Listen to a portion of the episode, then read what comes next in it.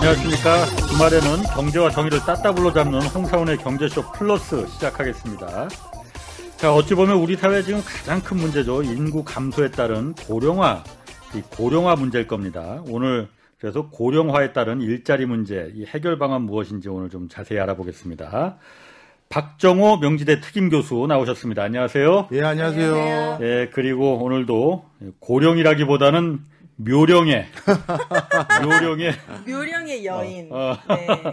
좌충우돌 오윤혜 씨 나오셨습니다. 네, 안녕하세요. 여러분, 오윤혜입니다. 반갑습니다. 아, 오늘도 의상이 아주 블링블링하십니다. 감사합니다. 아, 자, 그 박 교수님, 네. 먼저 그 일단 우리가 인구 절벽, 뭐 인구 지진, 음. 그리고 그에 따라서 이제 고령화 심각하다는 건 다 알아요. 네. 어느 정도나 지금 우리나라 고령화 심각한 거예요? 어, 일단 뭐 전 세계적으로 고령화가 가장 빠르고요. 예. 단 한 번도 이런 전례가 없기 때문에 네. 많은 국가에서 어, 어떻게 보면 인구 소멸이 어떻게 어. 전개되는지를 모니터하기 위해서 한국의, 한국의 사례 연구를 많이 하고 있는 상황입니다. 예. 어, 먼저 통계를 좀 말씀드리면요. 네. 오이시디 평균적으로 고령 인구 증가율이라는 게 한 이 점 육 퍼센트 정도 되거든요. 그런데 예. 오이시디 평균이요. 그러니까 음. 우리나라처럼 경제가 좀 발달해서 예. 어, 좀 먹고 살만한 나라들 어. 이런 정도가 비슷한 수준의 나라가 이 점 육 퍼센트인데 우리나라는 지난 십 년간 어, 오이시디의 두 배 정도 되는 연평균 사 점 사 퍼센트를 기록하고 있어요. 그 몇 살부터 고령화라고 하는 건데요? 어, 이게 육십오 세 이상부터 아. 고령화라고 하고요. 그래서 얼마 안 남았네 나. 그러니까 제 마음을 읽으셨나? 고, 우리나라가 이제 고령 우리나라뿐만 아니라 전 세계적으로 고령 인구가 전체 국민에서 십사 퍼센트 가 넘으면 네. 고령 사회라고 부릅니다. 네, 그래서 고령 사회라고 하면 기왕 인구 중에서 십사 퍼센트 정도가 음. 육십오 세 이상이면 그렇게 되는구나라고 네. 보면 되는데요. 네. 우리나라는 고령 사회로 이미 진입한 지자체들이 벌써 있고요. 오. 전체적인 숫자도 이미 그렇게 됐죠. 네. 그래서 제일 먼저 된 데가 전남부터 시작했습니다. 네. 전라남도가 이제 고령 사회가 벌써 한 오, 육 년 전부터 시작이 됐고 네. 그 뒤부터 이제 하나하나씩 진행이 됐는데 그 속도가 워낙 빨라서 음. 전 세계적으로 지금 가장 주목받고 있는 수준이다. 이렇게 보시면 되겠고요. 하나만 더 말씀드리면 네. 고령화만 심각한 게 아니라 노인 빈곤율도 역시 우리나라가 전 세계에서 좀 높은 편이에요. 그게 이, 더 심각하네. 예, 이게 더 심각하죠. 네. 나이 드신 분이 많은 것까지야 뭐 그러니 그렇죠. 한다면 할 수도 있는데 네. 그분들이 이렇게 빈곤한다는 건 또 큰 문제잖아요. 네. 우리나라의 노, 노후 빈곤율은 한 사십삼 점 팔 퍼센트가 됩니다. 그게 이, 예. 전체 노인의 사십삼 퍼센트가 빈곤하다는 거예요? 아주 단순히 말씀드리면 두 명 중에 한 명은 예. 빈곤층이라고 보면 되는 거죠. 우와. 네. 그래서 국가에서 주는 어떤 공적 부양 자금이라든가 네. 아니면 외부에서 주는 어떤 부양금, 뭐 자녀들에게 뭘 좀 용돈을 받는다든지 음. 이런 게 없으면 실질적으로 생계가 안 되는 분들이 뭐 정말 두 명 중에 한 분이다. 이렇게 보시면 되겠죠. 그 노인 그 일자리가 없기 때문에 그런 거 아니에요? 음. 빈곤해지고 싶어서 빈곤해지는 게 아니고. 맞아요. 가장 네. 큰 문제가 이제 일자리 문제입니다. 어, 제가 그래서 제 주변에 저보다 약간 연배가 있는 형님뻘들 되는 어떻게 보면 홍 기자님도 포함될 수 있겠죠. 네. 이런 형님들이 가끔 저한테 요즘 밤에 뭐 아니면 점심 때 식사 좀 사주시면서 네. 어, 나야 이제 뭐 회사 은퇴하면 하면서 좀 이제 뭐 약간 뒤로 물러나시는 듯한 말씀을 하시는 분들도 계세요. 네. 이제 뭐 나야 뭐 회사 생활, 사회 생활 거의 다 했고 그럴 때마다 제가 형님 등을 똑 때리면서 네. 형님 말도 안 되는 소리 하지 마세요라고 하면서 인식의 전환을 요즘 여기저기 많이 시켜드리고 있어요. 음. 좀 설명을 드릴게요. 네. 실제 저희 아버님 세대 때는 평균 수명이 육십 대 후반 칠십, 칠십 안 됐던 적이 많아요. 음. 네. 그러다 보니까 칠십 초반이나 육십 후반대인 그 시절에는 사십 대 후반? 이때쯤이면 인생을 슬슬 어떻게 보면 정리. 정리하는 단계일 수 있어요. 아, 네. 내가 이제 뭘 더 해, 뭘 더 배워, 뭘 새로운 직업을 뭘 찾아. 이럴 수 있어요. 음. 그런데 우리나라는 저기 뭐 농촌사에서부터 지금 사 차 산업혁명이라고 불리우는 거를 한 세대 이걸 다 경험하다 보니까 이 뭐라 그럴까요? 나의 라이프 스타일, 라이프 사이클에 대한 시계열이 바뀐다는 걸 이해하지 못하고 음. 아버님을 생각하면서 내 나이를 인식하는 경우가 있어요. 그럴 수 있겠다. 네. 우리 아버님 세대 때나 선배 세대 때 오십 대쯤 되면, 되면 음. 이제 새로운 분야를 뭘 배운다든지 완전히 저, 새로운 분야로 전직이나 이런 이직을 한다라는 음. 걸 생각을 못 하거든요. 당연하죠. 그냥 난 이쪽 그 난 이거 매니아, 난 난 언론인이야, 음. 난 뭐야 이렇게만 생각을 해요. 네. 그런데 이제 바뀌었어요. 지금 제가 알고 있는 보건 의료 분야의 전문가들 중에서 우리 우리 세대 때 우리 세대 때는 아마 백삼십 살까지 살 수 있는 사람의 숫자가 십 퍼센트 조금 아래까지 올라갈 거라고 생각하는 분들이 많아요. 백삼십 살이요? 네. 좀 지겹다. 어, 어, 제일 얼마 안 남으신 분이 쿨하신 척 하시기는. 네. 자, 그럼 한번 네. 생각을 해보세요. 네. 옛날에 한 육십 언저리였을 때랑 백삼십 대면은 두 배 증가한 거잖아요. 당연하죠. 그럼 두 배 증가하면 옛날에 우리 어, 아버님 세대 때 내가 지금 뭘 더 배워? 아니면 어. 내가 지금 뭘 더 해? 새로운 걸 해? 그때가 오십 좀 안 됐을 때라면 그걸 이제 언제 해야 되는 거예요? 지금 이제 육십 육십이 뭐야? 두, 두 배가 늘었는데. 그러면 아, 팔십 대, 팔십 대 해야죠. 그렇네. 그런데 그 생각을 안 하는 거예요. 그러니까 어떻게 되는 경우가 있냐 하면 내가 오십 살까지 뭐 방송인으로 살아왔어요. 음. 그러면 인생의 이모작은 꼭 방송인으로만 버틸 수 있다라는 관념을 버려야 되는 거예요. 그렇죠. 이 방송인으로서의 네트워크가 뭐가 있겠지만 이제 내가 새로운 분야에서 새로운 걸 또 하기 위해서 음. 뭘 배워야 될지 음. 다시 초심으로 뭘 시작해야 될지도 모르는 건데 네. 어떻게든 자기가 기존에 해왔던 것에서 조금 더 찾아가지고 여기서 이, 삼 년 더 버텨야지. 그 다음에 조금 더 해가지고 어디서 또 이, 삼 년 음. 버텨야지. 이 생각만 하다 보니까 궁극적인 노후 대비를 못하게 되는 경우도 있어요. 이건 내 인식의 문제인 거죠. 어. 그래서 이제 바꾸셔야 된다. 이게 어쩔 수 없다. 음. 에, 그 생각을 안 가지면 네. 우리도 또 노인 빈곤이 될 수도 있다. 이런 근데 그런 생각만 안 가진다는 거는 조금 그 좀 의구스, 의구심이 드는 게요. 음. 현실적으로 우리 현실에 육십 세 이상의 음. 일자리가 과연 좀 질이 나쁘지 않은 일자리가 과연 있는가? 아, 중요한 말씀 떠오르지가 않아요. 오늘 사실 그래서 그 말씀을 드리려고 하는 거예요. 아, 네. 아니 누가 노후 대비하고 싶지 않아서 안 합니까? 그러니까요. 벌고 싶죠. 저도 뭐 저야 그래도 조금 좀 긴 업종인 뭐 그 저 뭐 어떻게 보면 학교에 있지만 네. 어. 그 저희 선배들 중에서도 육십오 세 정년하고 뭐 사학연금 나왔다고 해서 뭐 안락하겠다 그런 사람 아무도 없습니다. 그쵸. 이제 뭘 해야 되는지 돈 때문이 아니잖아요. 음. 그냥 어떤 자신의 인생이니까요. 이걸 고민하기 시작했는데 근데 그분들하고도 똑같은 얘기예요. 뭘 새로운 걸 하려고 해도 사회 전체가 나를 수용해주는 그런 그러니까. 공간이 없는 거죠. 음, 네. 아니, 나이 드신 분께서 죄송합니다. 저희가 음. 찾는 분은 조금 더 젊은 사람을 찾는다든지 네. 아니면 뭐 이력서에 요즘 뭐 나이 안 쓰는 데가 많잖아요. 어. 나이 못 쓰게 하거든요. 네. 그래서 딱 면접을 가보면 인상 딱 쓰는 거 있잖아요. 왜? 아. 아유, 뭐. 그치, 그치. 이런 게 많아요. 음. 그러면 이게 전 세계가 다 이런 걸까? 음. 나이 들면 약간 퇴물 취급받고. 그러니까, 소외당하고. 네. 네, 소외당하고. 어떻게 보면 우리 모두가 미래의 노인이잖아요. 네. 우리의 미래들인데.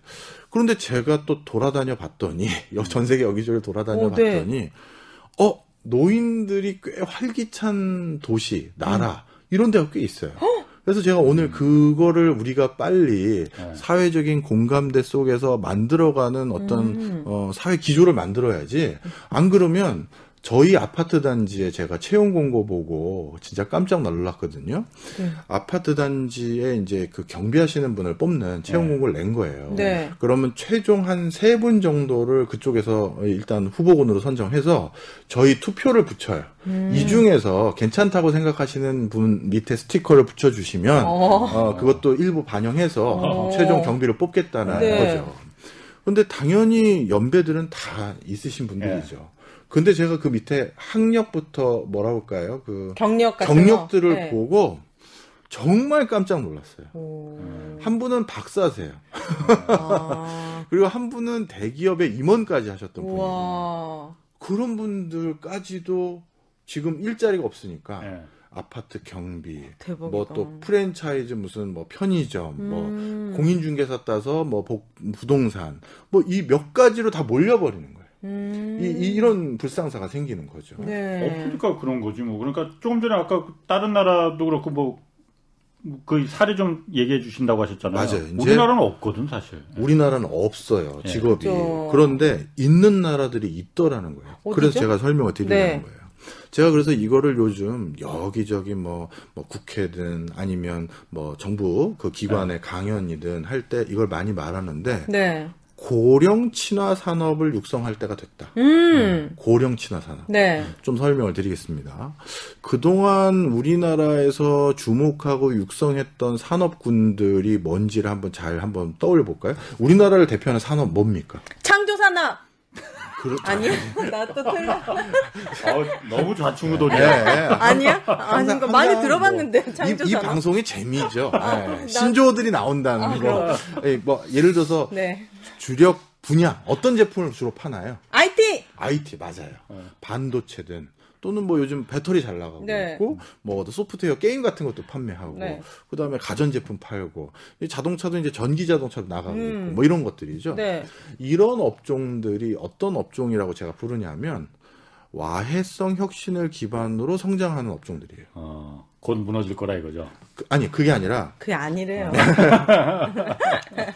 전에까지 축적해놓은 지식과 노하우는 의미가 없고 어. 제로섬에서 다시 열리는 걸 말하는 거예요. 그걸 와해성 혁신이라고 부르는 거예요. 음. 전에 축적한 데서 얹고 얹는 게 아니라 이걸 싹 없애고 음. 다시 가는 거죠. 음. 대표적으로 제가 자주 드는 예예요. 음, 어, 저희 때 브라운관 티비 만드는 걸로 석박사를 한 친구들이 있어요. 오. 근데 그 친구들 지금 필요가 없어졌잖아요. 네. 어... 브라운관 티비 그 유리를 어? 네. 이 단단한 유리로 만들기 위한 그 어... 유리 관련해서 내가 계속 공부했는데 네. 어느 순간 졸업했더니 엘씨디가 됐고 네. 또 지냈더니 뭐 오엘이디가 돼버리고 네. 이제는 휘어지는 뭐 디스플레이 네. 뭐 어느 순간에는 연장은 있겠지만 네. 그러니 이게 바로 와해성 혁신이라는 거예요. 네. 그 아이티도 마찬가지예요. 제가 예전에 그, 그, 그, 그 공공기관 다닐 때 그때 저희 홈페이지 바꾸거나 데이터 무슨 처리하는 그런 네. 프로그램 짤 때 발주했던 그 업체들에게 가끔 저희 학교 거 뭐 발주하는 거 물어보려고 전화를 하잖아요. 네. 그러면 어떻게 되냐면 안 해요. 못 한다는 거예요. 왜? 네. 언어가 달라졌어요. 아... 우리는 웹에서 예. 어, 했던 건데 그건 앱인데 이건 내가 모른다는 거죠. 세상에. 그럼 그분은 이십 년을 그 분야에서 어... 종사를 했는데 예. 이십 년 종사한 사람 입에서 뭔 얘기가 나왔다? 몰라요가 나오는 거죠. 예. 이건 제가 하는 언어가 아니에요인 거예요. 예. 그분이 솔직히 솔직한 거고 원래는 수주 받아서 이제 그 뭐죠? 그 밑에 있는 친구들에게 줘버리죠. 음. 자긴 모르더라도. 네. 자, 그게 바로 와해성 혁신을 기반으로 음. 성장하는 인더스트리인데 네. 이런 인더스트리는 쉽게 얘기해서 우리의 미래. 네. 노인들이 설 자리가 없어요. 없을 것 같은데? 없죠. 나도 내 설 자리도 없는데. 네. 자, 그리고 네. 지금 우리나라에서 네. 다음번 먹거리로 우리가 집중 육성하겠다라고 생각하는 분야들도 한번 꺼, 꼽아보세요. 뭐 있습니까? 해피밀 아니 무슨 밀 무슨 밀 어? 무슨 밀 뭐 뭐 자 인공지능 어? 아, 뭐 예를 들어서 뭐 빅데이터 죄송합니다. 무슨 뭐 바이오 뭐 아, 이런 네. 거잖아요. 네. 전부 아 먹는 거 말고 진짜 아, 먹는 거, 먹거리가 그 먹거리가 아니고요. 아 예 예 이해했습니다. 아유 재밌었어요. 재밌었어요. 아, 재밌었어요. 아, 저는 알면서 농담하신 줄 알았는데 아니었구나. 저 농담하는 사람 아닙니다. 네. 아. 자 그러면 미래 사회 또 육성하겠다라는 분야를 보세요. 방금 말씀드렸던 이 차 전지라는 배터리, 반도체, 음. 인공지능, 뭐 이런 뭐 메타버스 뭐 이런 아, 거잖아요. 네. 그 분야에 주축이 되는 사람들의 전형적인 모습을 떠올려 보십시오. 굉장히 젊고 일론 머스크. 네, 맞아요. 뭐 사십 대도 아니고 삼십 대에 막 천재성 있는 음. 뭐 이런 거 떠오르잖아요. 꼴배기 싫어요. 어, 네. 저도 네. 어느 순간인가 그런 친구들이 어린애라고 보게끔 된 나이가 돼버렸어요. 에이. 옛날에는 야, 내 친구는 저렇게 잘 나가는 데였던 나이였는데 음. 이제는 바뀌었어. 와. 자, 무슨 얘기냐? 그 분야들의 주축은 다 젊은 사람들에게 적합한 업종이에요. 네. 대표적으로 요즘 그 코로나십구 터지고 나서 전 세계에서 가장 각광받는 또 산업이 하나 있는데 음. 암호예요.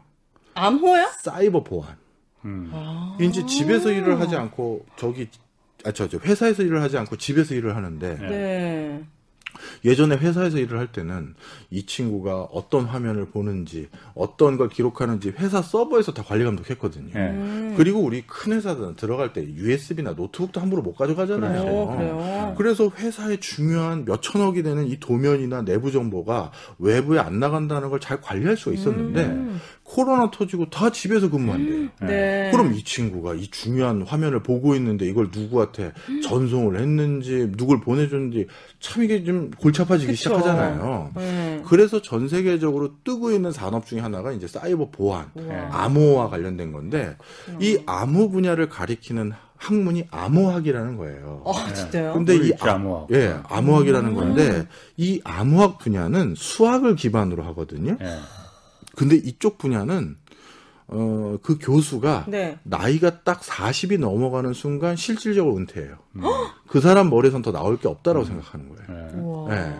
뭐 수학 분야도 마찬가지고 그래요. 사십을 넘었으면 저분은 이제 더 이상 논문 못 써. 네. 이렇게 얘기를 해요. 오, 무서운 그러니까 정말 이쪽이 뭐 네, 팍팍 돌아가는 거죠. 네. 자, 그런데 지금 다시 한번 돌아와서 말씀드리면 한국에서 우리나라에서 팔십 년대 이후부터 지금까지 육성하려는 대표적인 산업군들이 전부 이 모양이에요. 이쪽이에요. 음. 음. 그러면 이제 국민의 대다수는 장년층이 돼버리는 게 우리의 상황인데 네. 또 인공지능을 한다? 그럼 그건 누가 배우죠?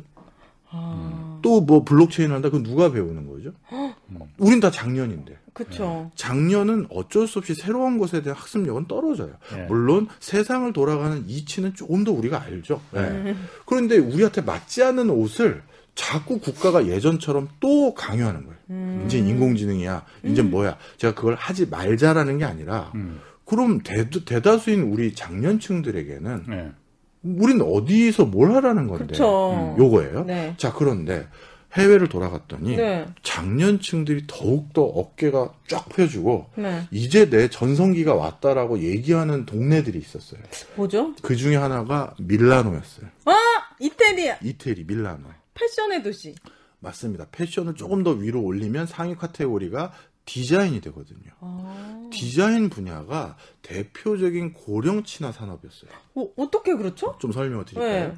제 이탈리아를 대표하는 디자이너들 중에서 네. 어, 제가 한 한두 분 꼽아보면요. 네. 아, 이탈리아 한 분, 미, 미국 분 한번 꼽아볼게요. 이탈리아를 대표하는 어, 뭐 저는 사실 옷은 관심이 없어서 네. 옷차림 봐서 보셔서 아시지만 네. 옷은 잘 모릅니다.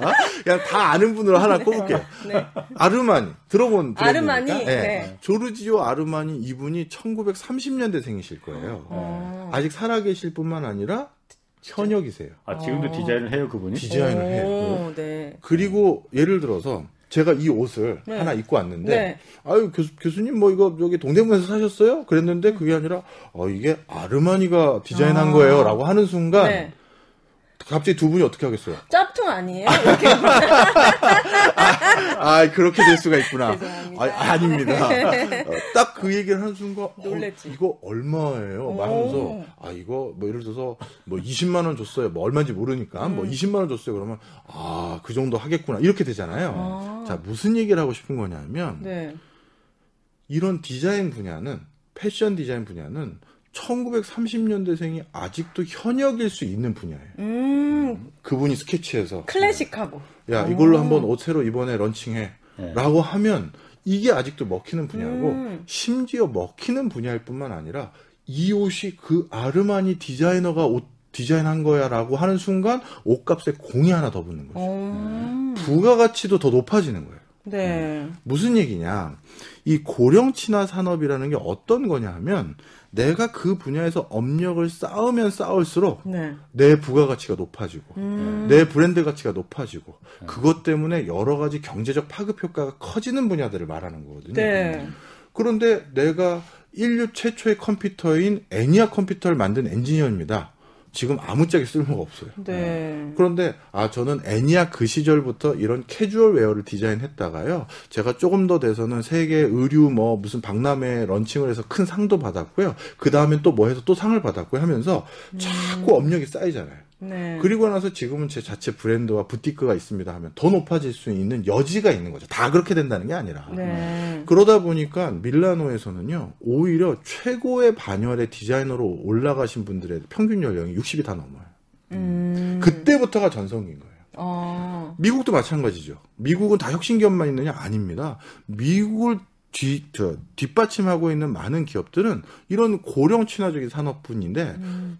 대표적으로 옷 얘기했으니까 또 하나 랄프 로렌. 음. 예, 우리 폴로라는 브랜드 네. 만든 그 랄프 로렌도 돌아가시지 않고 아직 현역이세요. 오. 역시 천구백삼십 년대 생이세요.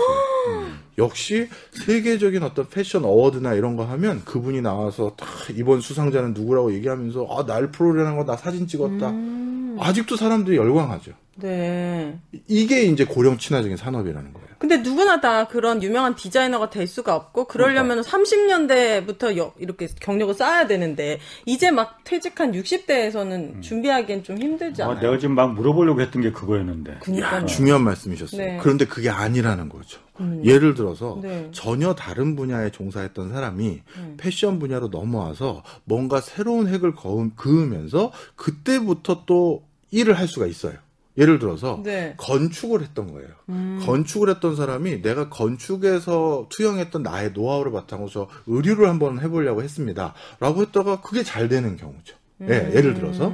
그래서 중요한 건 뭐냐 하면 지금부터 어, 이, 이런 거예요. 그러니까 천구백삼십 년대부터 그쪽 분야에 업력을 쌓아서 유명한 디자이너가 되는 경우도 있지만 네. 뒤늦게 뛰어들어서 그 반열에 오를 수 있는 경우도 있다라는 거예요. 네, 디자인은. 그런데 아이씨티는 인공지능이나 뭐 앱 전문가는 오십이 됐는데 육십이 됐는데 나 인공지능 전문가로 뛰어들겠다라는 것 자체가 불가능하죠. 불가능하다는 거죠. 음... 예를 들어서 뭐 우리 오윤혜입니다. 아니 그 오 선생님이라고 할까요? 네. 그러면 오윤혜 선생님이 이제 더 큰 셀럽이 됐어요.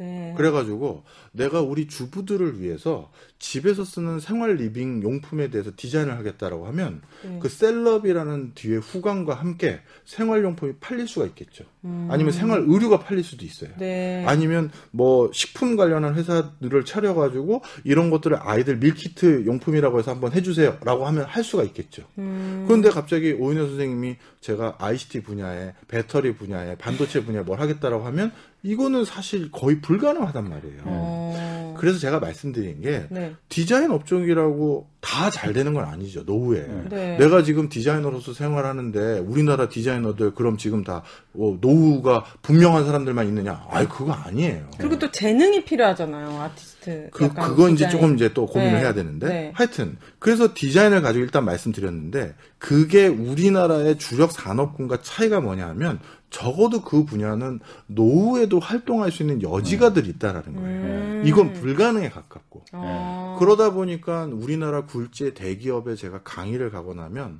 항상 저한테 강의 끝나고 나면 물어보는 게 네. 회사 업무와 관련된 걸 제가 강의하러 갔기, 갔지 않겠습니까? 네. 그럼 자기 업무와 관련된 걸 물어보는 게 아니라 음. 교수님, 교수님은 경제 전문가니까 뭐 파리 뭐뭐뭐가 나아요. 뚜레 뭐뭐뭐가 나아요. 이런 걸 물어보는 거예요. 아, 프랜차이즈. 네. 빵집. 네. 아니면 편의점. 그렇죠.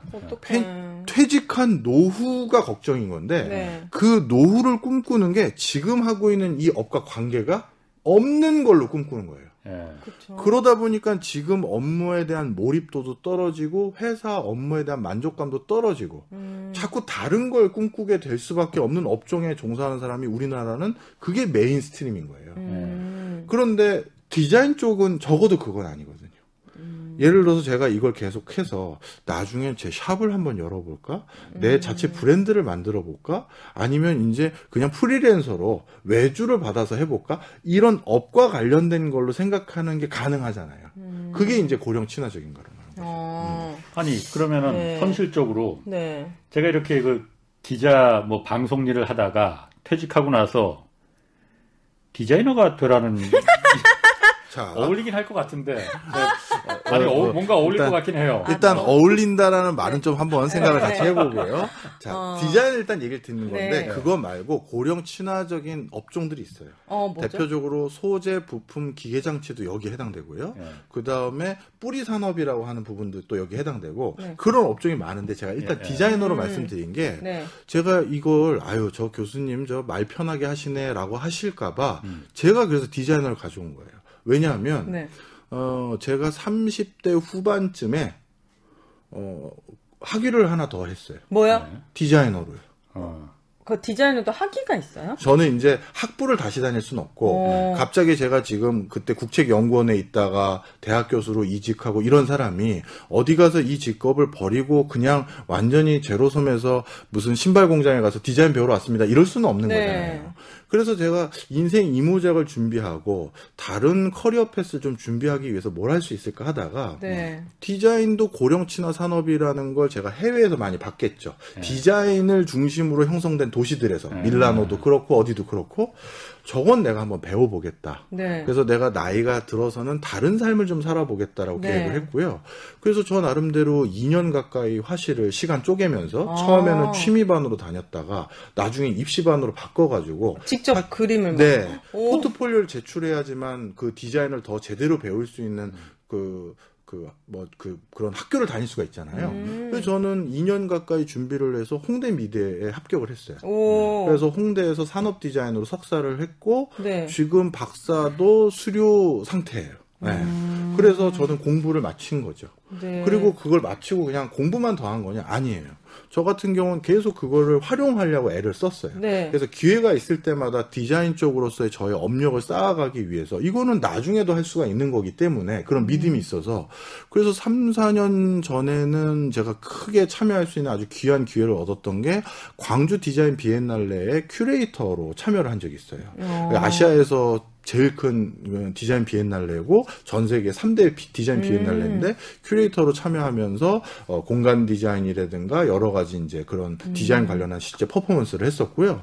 이번 같은 경우는 이번 시월 달에 서울 디디피라고 있어요. 네. 그, 네, 동대문에. 네. 거기 동대문 디디피에 디디피 디자인 페어라고 또 연간 한 삼십오만 명 정도 오는 큰 행사거든요. 거기에 또 큐레이터로 참여하고 있어요. 음. 네. 그러니까 경제 전문가로서 뭐 교수 로서 옛날 케이디아이 출신으로서 뭐 경제 관련한 뭐 뭐 뭐 이런 방송인으로서 이런 삶이 아니라 음. 이거는 이것도 나이 들어서 하려면 할 수는 있겠지만 저는 경제는 또 좀 그렇 저도 경제도 그렇지 않다라고 생각해요. 음. 이제 제가 전혀 모르는 새로운 산업의 생태계가 생기는 건데 그런 것들에 대해서 과연 제가 후배들에게 아, 아, 이길 수 있을까? 음. 아, 형님, 이제 양자 컴퓨터는요, 형님 때랑 완전 다르게요. 음. 어떻게 하면 그걸 내가 얼마나 알아들을 수 있을까? 음. 어, 솔직히 자신이 없었어요. 네. 네.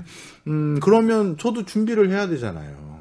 그래서 저는 엄청난 시간과 노력을 써가면서 그, 그 나의 고령에 적합한 음. 남의 그 아파트 경비 일자리를 저까지 뺏고 싶진 않았어요. 음. 그래서 저는 이제 새로운 걸 하고 있고 내후년쯤에는 디자이너로서 제 브랜드로 샵을 열어볼까 음. 온라인상에서 그리고 아니면 이 디자인한 이 내용을 어느 외부 이제 물건 만드는 곳에다가 보내서 당신이 만들어주고 나는 디자인권만 그러니까 음. 저작권 같이 런닝 개런티만 받을까? 저는 그걸 직접 하고 있는 상태예요. 근데 음. 좀 어, 근데 이제 교수님 같은 경우는 워낙 머리도 똑똑하시고 아, 하니까 홍대 미대도 이렇게 학위를 따시는데 좀 더 현실적으로 오십 대 후반이나 육십 대이신 분들이 할 수 있는 그리고 그런 어, 좀 고령들에게 좀 적합한 직업이나 분야가 있다면 저는 딱 떠오르는 게 그분들의 삶의 지혜를 배울 수 있는 카운셀링 같은 거 있잖아요. 그런 것도 좋고요. 네. 제가 또 다른 거 하나 말씀드리면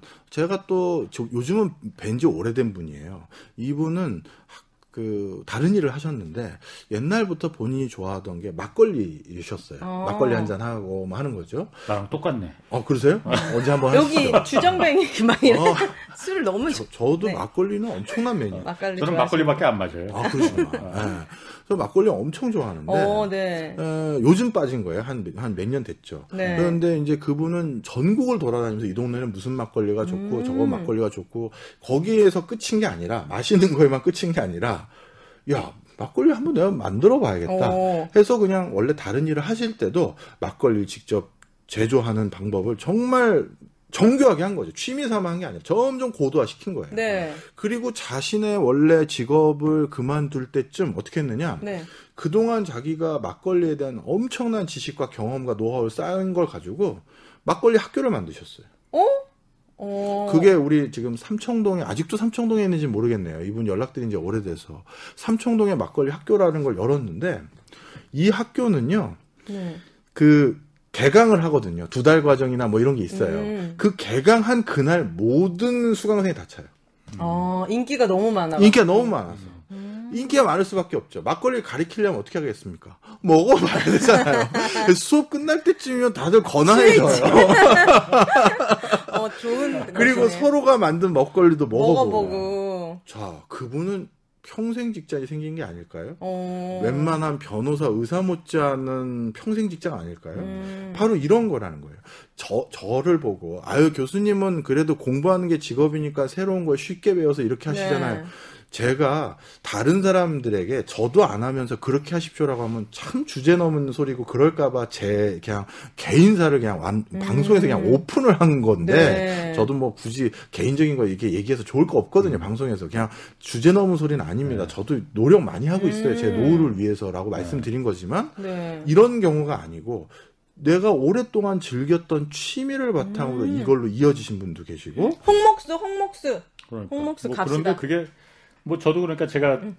그런 생각을 하고 있거든요. 네. 뭐 교수님도 개인 얘기를 하셨으니까 저도 이제 이 현지에서 방송 케이비에스에서 이제 퇴직하고 나면은 내가 정말 좋아하는 일이 자기가 좋아하는 일을 하는 게 가장 좋은 거잖아요. 그래서 네. 그렇죠. 나무 만지는 걸 좋아하니 네. 나중에 내가 목수를 해야겠다 그러는데 네. 그게 호구지책이 될 것 같지는 않거든요. 음. 다만 아까 말씀하신 제가 공감하는 부분이 있어요. 디자인 부분. 음.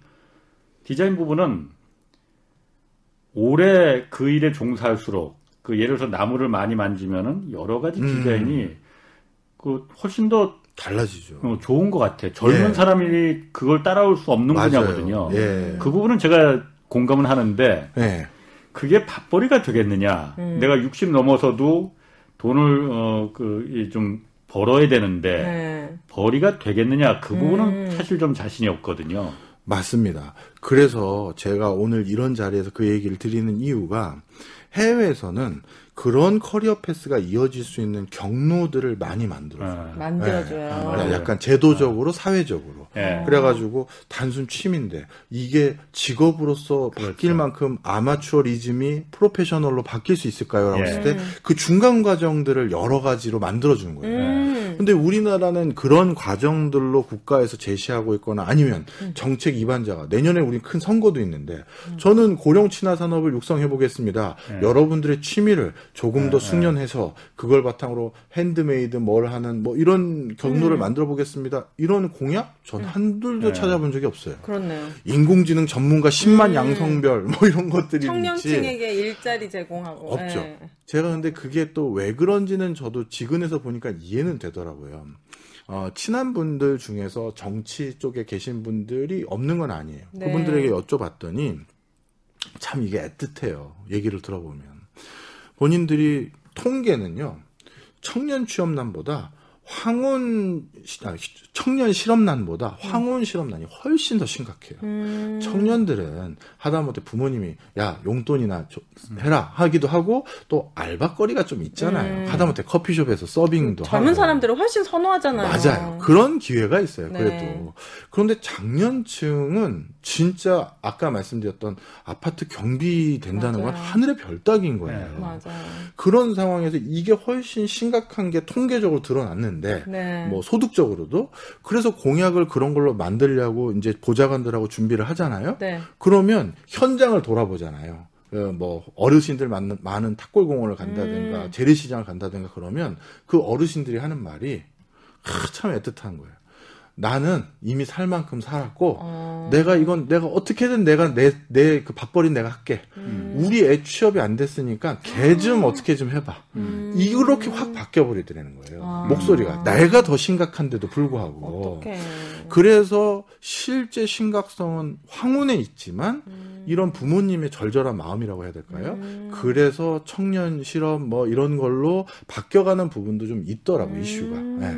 그러니까 그 박 교수님 조금 전에 그 제가 그 공감하는 부분이 네. 다음 이제 내년에 대선되고 다음 이제 대통령이든 다음 정부에서 그런 부분이 좀 필요해요. 그 필요한 부분이 어, 음. 그 한데 네. 저 같은 경우 그러거든요. 제가 뭐 평생 저는 처음부터 케이비에스 기자로 입사해서 기자 생활만 했으니까 지금 삼십 년 음. 기자 생활을 하고 이제 진짜요? 퇴직이 그렇지 뭐 얼마 안 남았지만은. 네.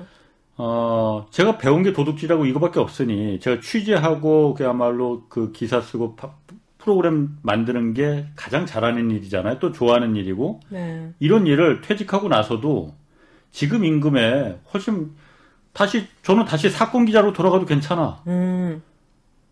사건 기자로 돌아간, 또, 임금을 훨씬 더 적게 받더라도, 음.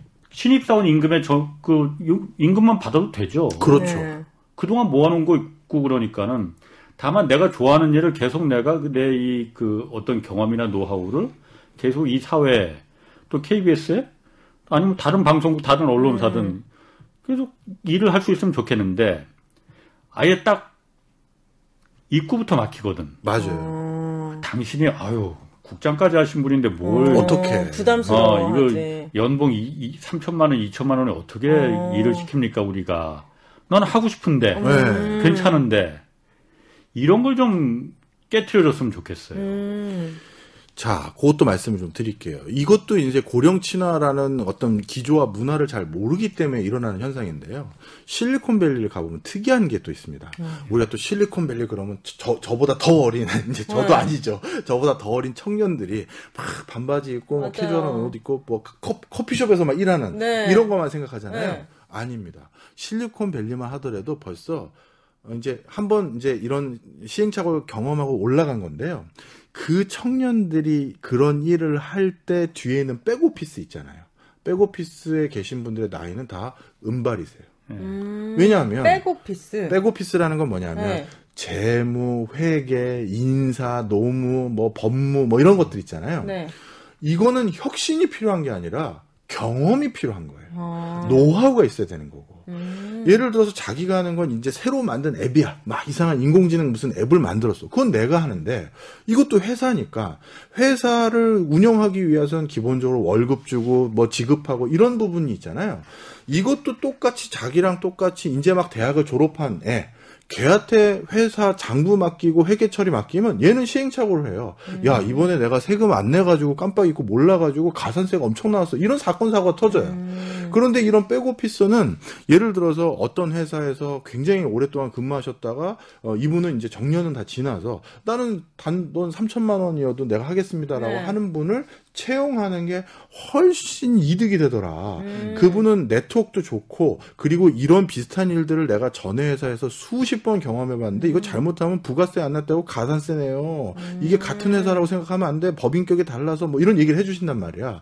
그 얘기를 듣는 게 훨씬 도움이 된다라는 게 그 실리콘밸리에선 이제 이해가 된 거죠. 아. 그래서 뒤에 오피스에선 그게 많아요. 그런데 우리나라에선 이 고령 친화라는 직종 직업, 산업 이런 개념이 없다 보니까 네. 그리고 항상 주력으로 삼았던 게 과거 거는 다 의미 없고 우린 새로 해야 되고 음. 다시 뛰어야 되고. 옛날 혁신이야. 네, 혁신. 야, 얘 옛날 이건 옛날 구닥다리잖아. 어, 이런 사회적인 가치 판단? 음. 옛날 건 무조건 나쁜. 음. 이런 게 있다 보니까 방금 우리 국장님 같은 분이 뭐 내가 한번 음. 오랜 경험으로 이것도 언론사기 때문에 방통위의 심의나 이런 것들을 다 거쳐야 되는데 그건 내가 더 잘 알아요. 음. 하면서 해주실 수도 있는데 그걸 안 받아줄 가능성이. 저는 기업마다 음. 시니어 인턴 제도를 둬가지고 네. 했으면 좋겠어요. 영화 인턴 보면은 나이 지긋한 로버트 드니로가 나와가지고 전반적으로 정신적인 상담 이런 전체적인 숲을 음. 보니까 오너가 굉장히 많이 의지하잖아요. 그런 것처럼 것처럼 시니어 인턴이 딱 들어오면은 조금 사원들에게 정신적인 지주의 역할도 해주고. 제가 말씀드린 게 바로 그거예요. 네. 우리 홍 기자님이 말씀하셨던 다음번 연, 내년에 이제 정권 교체도 좀 원하는 사람들도 있고 정권을 계속 가져가겠다는 사람들도 있는데 그럼 그런 사람들 입에서 이런 제도가 얘기가 나와야 되거든요. 음. 청년 인턴 제도는 쌓이고 쌓였어요.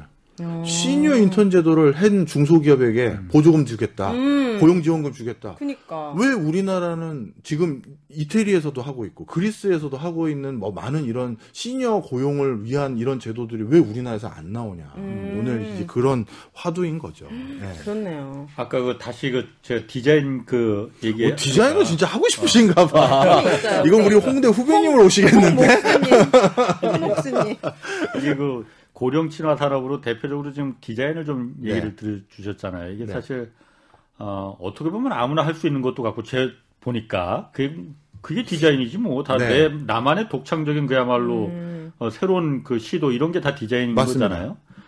어, 이 디자인 그 이 산업 디자인 경영 이거 적극 활용하면은 뭐라고 해야 되나요? 그 그 내가 어디 속한 그 조직이나 이런데.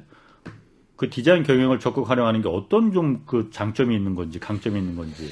어, 이게 그 어, 저, 어, 이렇게 보시면 될 것 같아요. 전혀 디자인과 관련 없어 보이는데도 디자인을 활용해서 엄청난 혁신들을 낸 데가 있는데 네. 어, 이게 좀 옛날 사례긴 한데 아마 제일 이, 저, 공감이 되실 겁니다. 일본에 아사히야마 동물원이라는 데가 있어요. 동물원이요? 동물원이요. 네. 근데 이 아사히야마 동물원은 아주 작은 현에 있는 동물원이고 일본에서 제일 큰 동물원은 동경 한가운데 있는 동물원이겠죠. 네. 거기하고는 비교도 안 되는 규모의 아주 작은 동물원이에요. 근데 이 동물원이 한때는 지금은 좀 상황이 또 달라졌는데 일본도 지역 소멸이 워낙 심각했으니까 네. 한때는 일본 동경에 있는 가장 큰 동물원의 월 평균 관람객의 방문객의 절반까지도 쫓아온 적이 있었어요. 허? 어떻게 했느냐? 네. 디자인을 통해서 한 거예요. 음. 네. 네. 뭐냐 하면 동물원을 가보면 동물을 보고 싶어 가잖아요. 네. 근데 어렸을 때 우리 요즘도 그런 용어 씁니까? 서울대공원 뭐 이런. 당연히 씁니다. 창경원 뭐 이런 어, 거 있잖아요. 그건 없어졌지. 없어졌죠. 네. 그게. 예, 맞아요. 거기 가보면 전 어렸을 때 너무 실망한 게 네. 우리를 들여다 보는데 동물이 없어. 음. 저기 뭐 후미진 곳에 어두컴컴한데 저기 어. 안에 들어가 있던데 안 보여요. 네. 네. 뭐 뱀들은 다 야행성이니까 보이지도 않고 네. 고릴라 웬만한 동물들 다 야행성이거든요. 네. 우리 저쪽 끝에 있으니까 보이지 않고 뭐 어디가 있다는 거야 이랬었어요. 그러다 보니까 동물원에 왔을 때 만족감이 떨어진 거죠. 음. 근데 아사히야마 동물원은 어떻게 했냐면 그 동물원의 공간 디자인을 바꾼 거예요. 어. 어떻게 했느냐.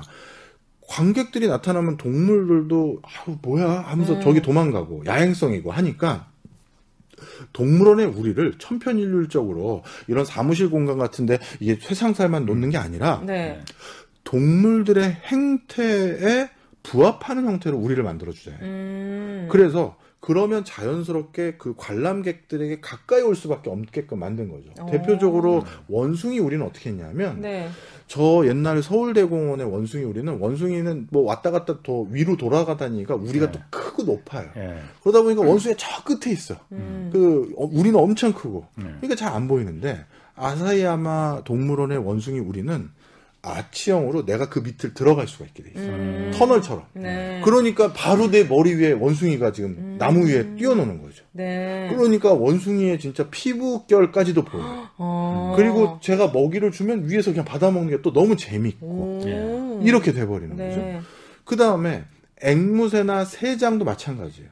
엄청 크게 해서 나무 같은 데 새들이 걸려있게 했는데 또 그렇게 디자인을 안 하는 거죠. 음. 그래서 아사히야마 동물원에 가보면 동물들을 바로 코앞에서 본대. 음. 이렇게 돼버린 거예요. 공간 디자인을 통해서. 공간 디자인의 도움을 받아서 음. 바로 디자인 하나를 바꿨더니만 동물원 본연의 목적을 훨씬 더 잘 활용할 수가 있고 음. 그거는 그 아사히야마 안에 무슨 무슨 밀라노 출신 어디 출신 디자이너를 고용한 게 아니라 그 안에서 나는 동물원에 종사하고 있는 어떤 뭐 직원인데 디자인 감각이 있는 거죠. 누군가. 아, 그리고 뭐 노후 때문에 그걸 또 배웠는지 모르겠습니다만. 음. 그래서 그런 걸로 현업에서 활용하고 그 현업에서 활용한 그 뭐랄까요? 경력 뭐 레프테이션, 평판을 가지고 사실 아사야마 동물원에 제가 시설관리 팀장이었는데 음. 거기에서 단순히 우리들 깨끗이 청소하고 이런 것만 했었는데 제가 디자인적인 이런 묘미를 가미해서 우리 동물원의 매출이 크게 늘어난 주역 중에 하나가 납니다. 음. 그러고 하면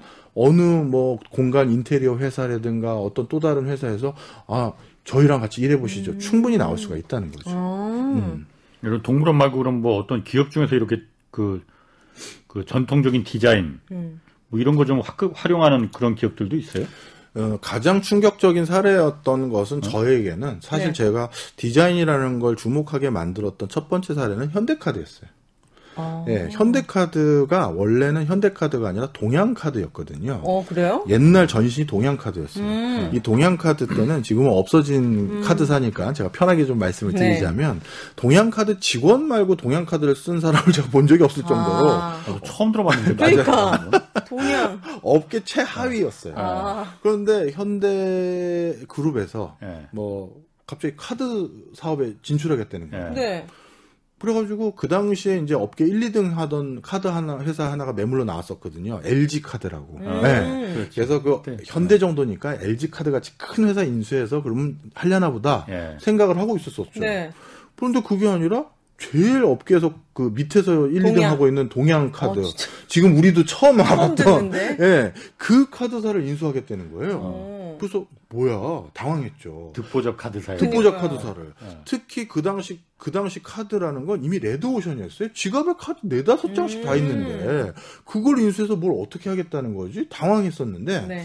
그 다음 기사 내용을 보고 제가 더 충격을 먹었어요. 네. 그럼 그 카드사를 인수한 다음에 업계 일, 이등으로 올리기 위한 경쟁력. 혁신 역량을 뭘로 잡았나 봤죠. 네. 뭐 수수료를 최하위로 낮춘다든지 음. 전국에 카드 지점을 만들어서 쉽게 뭘 금융 서비스를 한다든지 뭐 그런 거 생각했었거든요. 네. 네. 근데 그게 아니라 디자인을 가지고 업계 일 등을 하겠다라는 거예요. 오, 멋하네. 아니, 금융회사가 음. 디자인으로 네. 이게 뭔 소리야. 음. 그땐 그렇게 생각을 했죠. 네. 그리고 나서 음. 제가 아주 운 좋게 저, 저는 이제 강의 뭐 상공회의소나 이런 데 강의를 좀 다니잖아요. 네. 뭐 전문가로서.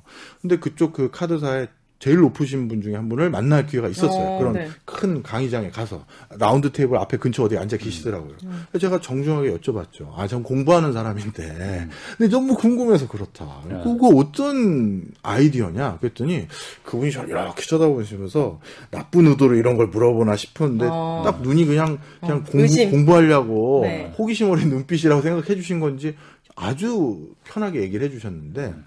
내용이 간단했어요.